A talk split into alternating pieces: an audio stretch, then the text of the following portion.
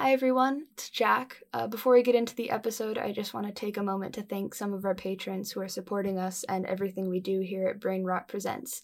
Thank you to Juno, Olive Aodwolf, Crow, Sean Locke, Jana Loney, Dylan Beauchamp, Prozac Haven, Jupiter McIntyre, Connor Fox, Emery Silvers, Saffron, and Adrian Frisbee. Your contributions mean a lot to us. Thank you. Uh, and now on with the episode.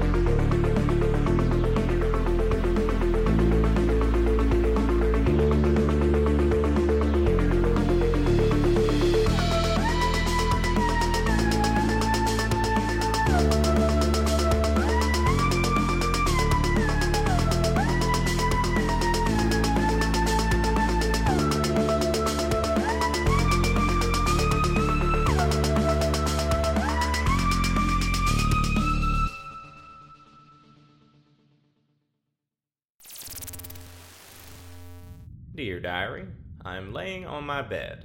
I'm staring at the ceiling. The ceiling is gray. Big surprise. As far as symptoms go, not much has changed. I'm a little tired, but that could be because my roommate doesn't know what lights out means. And they definitely don't know what Hugo, oh my god, it's four in the morning means. It was. You know what? It wasn't fun the first few weeks. It wasn't ever fun. Hux, if you're listening to this, I would love some sleeping pills and whatever vitamin cocktail you have me on. Anyway, Hugo has their finest jumpsuit on because they're getting ready for. What are you getting ready for? If you must know, I've been called in for an experiment, and I like to look my best. I didn't know you worked with Huxley. I don't. He's not the only person running experiments on this ship, and thank God for that. No, I'm a subject for Millie. Who now? Millie? Y- you know her. She would check in with you a lot after Dent's unfortunate accident. Well, wasn't that unfortunate? I mean, that Huxley fellow is quite a looker, don't you agree? Even if he's graying a little. That's probably because he's wound so tight. Still, I wonder how he's managed to stay single for so long. I don't follow. She's an older lady, but her hair is still mostly red. A real lovely shade. Not quite orange, but definitely not brown. Almost pink. I would think she dyed it, but she doesn't seem the type of lady who would fuss over her hair. Not that she needs to worry about her looks. I'd take her over Huxbury any day. Do you mean Dr. Cavendish? Mildred Cavendish, The famed surgeon, yes. The famed surgeon who used to smuggle stolen goods out of state by performing emergency surgeries on people and hiding stuff next to their kidneys? Everyone in my knitting circle calls her Millie the MILF, for obvious reasons. Knitting circle. Uh, obvious reasons? I know it seems crass, but Mildred just doesn't suit her. Well, how do I look? And don't say, same as always, because I always look fabulous. Everyone always does. It's beginning to get a little cliche and impersonal. N- nice. Fantastic! I wish I could say the same about you. Hey, I'm only kidding. Mostly. Well, I'm off. Doodles. see ya.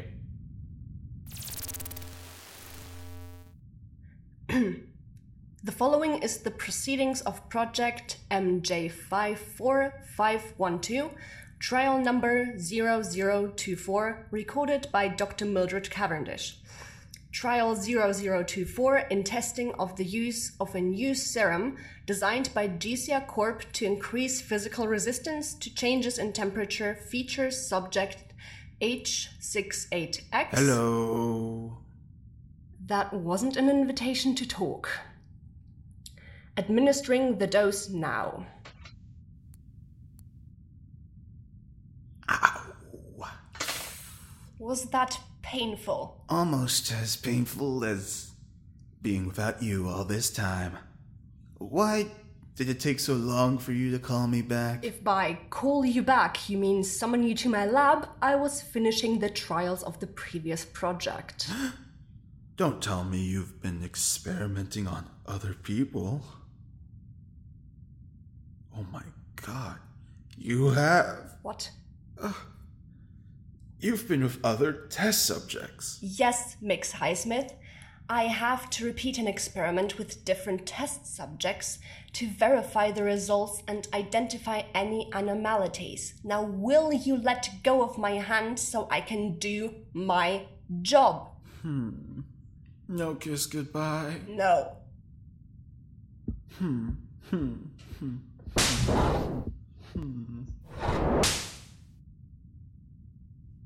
Subject is locked in a temperature controlled chamber. For my first trial, I will be raising the chamber's temperature to 47 degrees Celsius. 47 degrees Celsius. That's practically smoking. Just like you. First things first, though, my subject's own internal temperature is slightly higher than expected. Mm, did you just call me hot? I mean, you're clearly right, but I didn't expect you to be so blunt. Alright, I've turned the heat on. I bet you have. The internal temperature of the chamber is 30 degrees Celsius and rising. have I ever invited you to my weekly knitting circle, Mills? We meet tomorrow at 3 in the cafeteria. The food's awful, but the company's great. it would be infinitely greater with you, though. Internal temperature of the chamber is 35 degrees Celsius and rising. Subject's core temperature remains unchanged. I thought this drug was meant to keep me from getting hot, but I'm. Look at me. You're looking at me, right? It's meant to keep your core temperature resistant to temperature changes to increase your chances of survival in extreme environments. you just want to see me glossy, don't you? No. I do it. Internal temperature is 45 degrees Celsius and rising. You- Would you like to know what else is rising? I'll give you a hint. Internal temperature has reached 47 degrees Celsius. Subject's core temperature remains unchanged. What's that thing my roommate always says when they're hot? Oh, it's hotter than a goat's butt in a pepper patch. Subject has been in the chamber for 30 minutes. Their core temperature has just begun to increase. In comparison, the control subjects could only withstand an average of 7 minutes of continuous heat before they experienced changes. Hugo, do you have any physical symptoms to report? my heart is pounding every time I look at you. I would like to note that the subject's heart rate has remained consistent throughout the trial. I just have a condition that makes my heart race when I see beautiful women. Again, my readings aren't showing an increased heart rate, leading me to believe that the statement from the subject is false. However, they do seem to be sweating. of course I'm sweating. It's almost as hot in here as you. Any other symptoms to report? Love sickness? Okay, moving on to the subject's resistance to cold temperature, setting the initial temperature to 0 degrees Celsius. Zero degrees? I barely recovered from falling for you. Mildred, darling, listen to this. Your hair is as pink as the summer's first blush. Your eyes are as dark as the moon. And if my sentence here ended tomorrow, I'd say, Oh, you pricks, it's too soon. I'd say, Don't you know, Dr. Cavendish? She told me her friends call her Mills. And right now she's looking quite maddish on account of my lyrical frills. You're the only person who calls me Mills. Are you telling me I'm your only friend? With your bubbly personality. Temperature is 29 degrees Celsius and dropping. You know what else is dropping? Don't- My jaw. You look stunning, darling.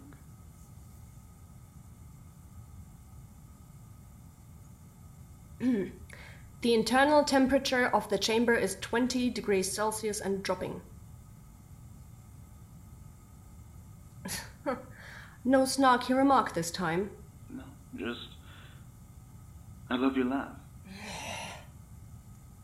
You know, I'm really impressed with your work here in Nemesis. What you're doing, it's. It's really important to me. Really? Of course. Incredibly important. It means you're my type. I love a woman in uniform, or lab coat, or. Temperature 15 degrees and dropping. It might be freezing in here, but the warmth in your eyes keeps me going. Despite the subject's comment, their core temperature remains unchanged, and I assure any listeners I am providing the subject with no outside warmth in any way, including moral support. Your perfect complexion gives me plenty of moral support. You you can't even see me. I'm behind a mirror. You Internal temperature of the chamber is 5 degrees Celsius and dropping. You know what I'm dropping? Everything and everyone but you. You're my forever girl. Internal temperature of the chamber is 0 degrees Celsius. Subject's core temperature remains unchanged. My core temperature remains unchanged, just like my love for you. As a personal note, I will be turning off the intercom system for all future experiments with Mx. Highsmith. Subject for project MJ54512 experienced no change in their core temperature when exposed to extreme cold and hot environments while experiencing the effects of the serum. I have instructed them to record any withdrawal effects they experience if there are any. My superiors down at Jessia are interested, as am I, in the improvement of the human body, and it is gratifying to see that we are making real progress in the realm of endurance. Despite my subject's claims of a changed heart rate, among other things, it is clear that the serum does genuinely work. I will run a few more trials with Mx. Highsmith to make sure it's ready for the next phase of development, then send it back to Earth. It is sad sometimes that my research here has more mobility than I do. I know that my fellow doctors have expressed a similar sentiment. It's really difficult to stay serious with them around.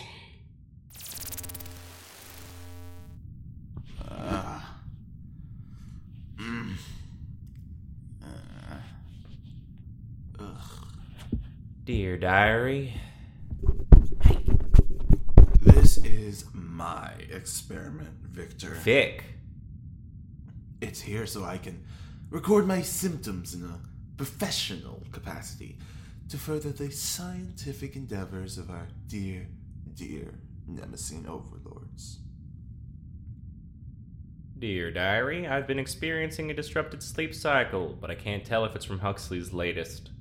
Whatever, or because my roommate is building the world's worst blanket fort three feet away from me. I'm not building a blanket fort. I keep getting these hot and cold flashes. I, I- can't stay comfortable for more than 10 minutes. I noticed. I, I think it's a side effect from uh, the stuff Millie gave me. Do you think I should record it? I think that it's lights out and you should sleep. Or at least be miserable quietly. How did you even end up with the biochemical guys?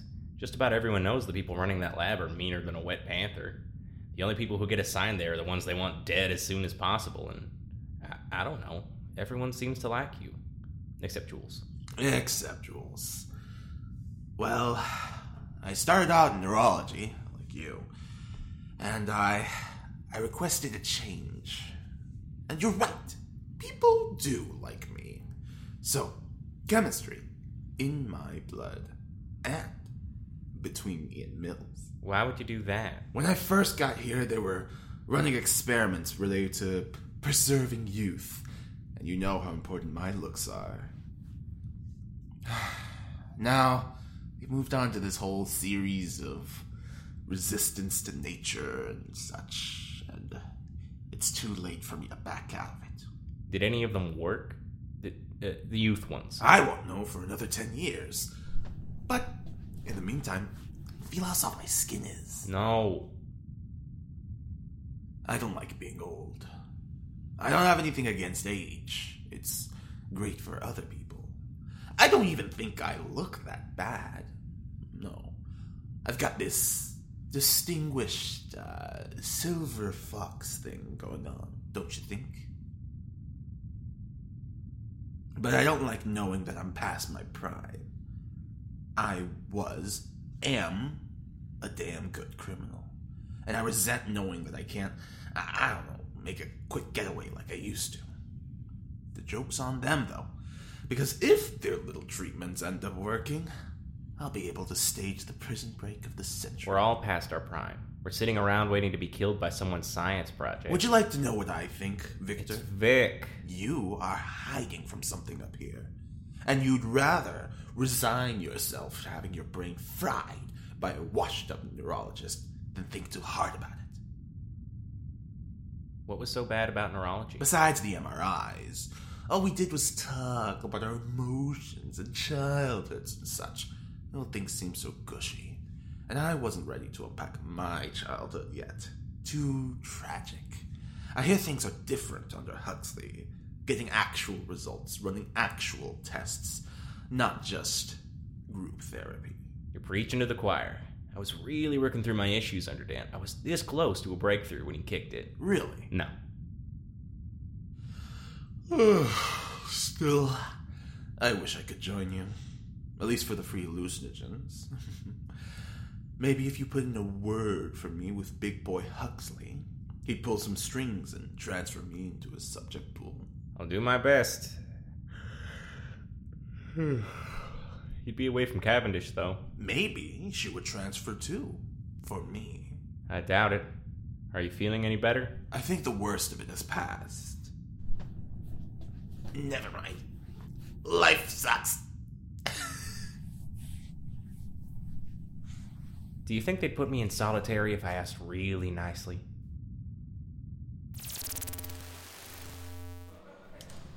Tyler, in knitting, posture is everything. Especially with kiwi potholders. Such a lovely fruit. Though I don't really care for the seeds. I didn't win the Snitches Get Stitches International Knitting Bee three years running by slouching. The what? Even criminals have hobbies, Dr. Kane. Is this better? Much. My back hurts. Oh dear. What's the matter? I've forgotten to put a place mark for this section. Ah, damn, me too. It's really no problem. It's a pretty common mistake, especially for beginners. I used to do that all the time when I was first starting back. Well, a, a long time ago. Anyways, I have this needle already threaded here. Let me. Is this the uh, knitting circle? Billy! You decided to join us. Come in, come in. Uh, Don't worry, I don't bite. Can't be sure about these others here. though. Nah, I don't bite. I might. Good to know. Uh, you, you, you can sit next to me. We're working on potholders with our favorite fruit on them. It's really quite a basic. Mine's a pineapple. Apples! I've got kiwi. Can you tell? It's kiwi. Wow, uh, yes, actually. It's really quite basic. I'll help you with whatever fruit you want. I've chosen cherry because the yarn we have here is just a lovely color. Do you have any fruit in I mind? called pineapple already. You can't have it. He's very territorial about his fruits. Then I'll do cherries. Let me help these novices with their place markers, and then we can get started. Right? Millie, I'm glad you decided to join us.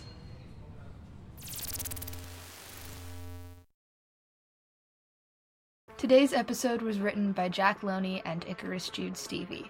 It featured Leland Heed as Victor Algernon, Finn Carter as Warren Kane, E.G. Taraku as Hugo Highsmith, Artemis Jack Gonsterov as Mildred Cavendish, Reese Tirado as Vincent, and Anna Maria as Tyler. If you like what we do here and want to follow us on social media, we are brainrot underscore presents, that's presents with no e's on all platforms. Feel free to also subscribe to our Patreon or make a one time donation to our fundraiser. Thanks for listening.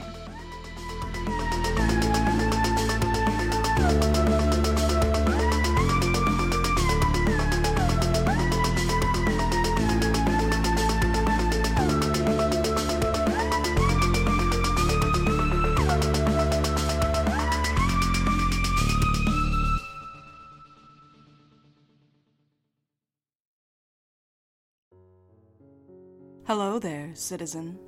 You've lived in Guild City for a while now. Maybe you've wondered, when you wake in the morning and retrieve the letters tucked neatly into your postbox, just where your mail comes from. It comes from the night post, of course. Those faithful couriers deliver it while you're sleeping. All the better that they stay out of sight and keep the unseemly strangeness that follows them out of our city in the skelter where it belongs. Ahem. If, for some reason, you'd like to know more about Guilt City's conscripted couriers and the burden that chose them, their secret hopes and fears, the ancient, untamed threats that hound them on their nocturnal journeys, you have only to listen. The Night Post is a supernatural audio drama by an all LGBT team, delivered weekly in dead of night to wherever you listen to podcasts. Find answers at nightpostpod.com